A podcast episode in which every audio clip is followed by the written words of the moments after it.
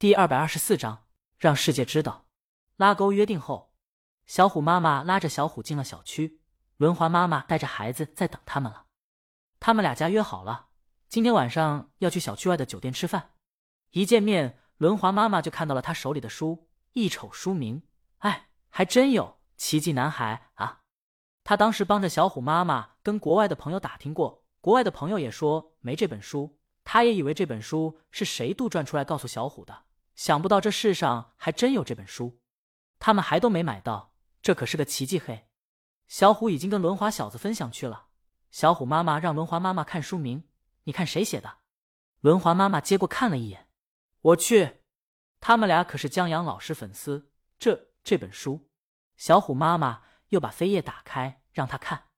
轮滑妈妈疑惑，怎么还真有能变酷的？然后他就看到了那句话。这，他抬头看小虎妈妈一眼，很快想明白了这其中关系。小虎见过江阳老师。小虎妈妈点头，虽然不方便告诉轮滑妈妈是谁，但作为朋友和粉丝，有些信息还是可以分享的。就上次小虎把人撞流鼻血那回，小虎在学校见过江阳老师。轮滑妈妈恍然，这一切都说通了，这太酷了。轮滑妈妈为小虎高兴，也为俩人追的作者在现实中竟然跟他们有了联系而高兴。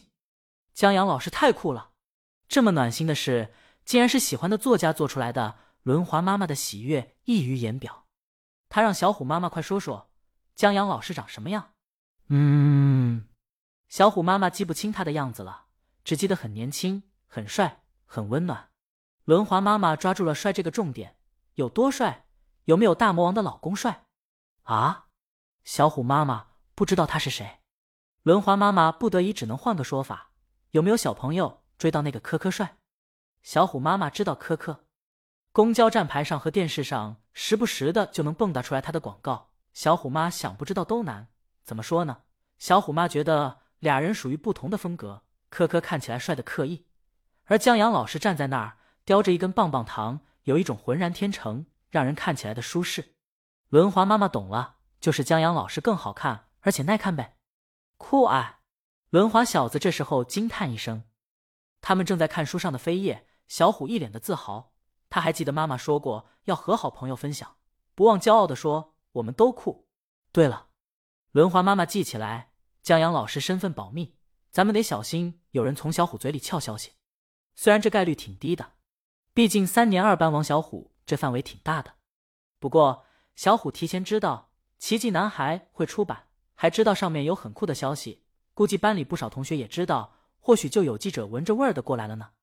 挖出江阳老师的消息，这大小也算个新闻，尤其在国外。小虎妈点头。小虎妈妈这次买了4本书，小虎送给轮滑小子1本，小虎妈送给轮滑妈妈1本。他们再去酒店订桌点菜，等到2位爸爸来，让他们看到这本书以后，俩人很是惊叹一番。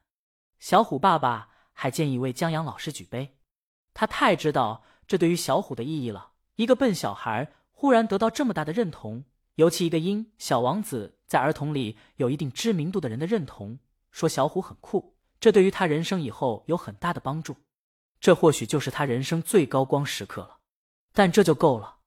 饭后聊了一会儿回家，一到家小虎就让小虎妈给他念书，小虎妈想到他听书就要睡觉的习惯，强迫他洗漱上床，然后才打开书给他念这个写给他的故事。不知道为什么想到这一点，小虎妈妈在床边的身子坐直了。下午的时候他们只看了扉页，没有翻后面的内容，不是他们不想看，而是小虎妈觉得沐浴更香，或许夸张，但这本书应该在一个安静的环境静下心来读。现在就是这个时间，你一定要走到灯火通明。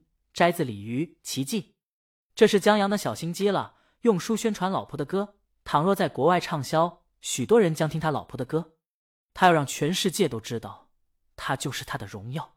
小虎妈妈看到这记下了，他听过这首歌，但好久没听了，现在正好听听。江阳老师也是大魔王粉丝啊！出乎小虎妈预料，小虎他的大眼睁着，不灵不灵的闪光，压根没有睡觉的意思。最后是小虎妈逼他睡觉，这才心不甘情不愿的睡觉。这江阳老师还是鲤鱼粉丝？小虎爸说，我去找你，你不在，这很好，因为你不孤单。摘自鲤鱼故人。这一行字跟这一章还挺契合的。小虎妈坐到床上，还真是哈。这写的他们不听下这两首歌都不合适了。小虎妈拿出手机，打开音乐播放器，搜索鲤鱼。在鲤鱼信息下面，处于推荐位子的是一首名叫 Free Loop 的 MV， 是某钢琴品牌的推广曲，标题是惊。大魔王老公早在大魔王 MV 中出现过。这推荐位有图片，是这首歌 MV 截图，大魔王在弹钢琴，下面有人在听，然后在后排最后一排位子上的人头上标了个红圈。小虎妈本来要翻过去，可这人有点面熟。她播放音乐故人，然后直接退出来，打开浏览器搜索鲤鱼老公。待正面照蹦出来的时候，呀！小虎妈忍不住惊叫出声。小虎爸奇怪，怎么了？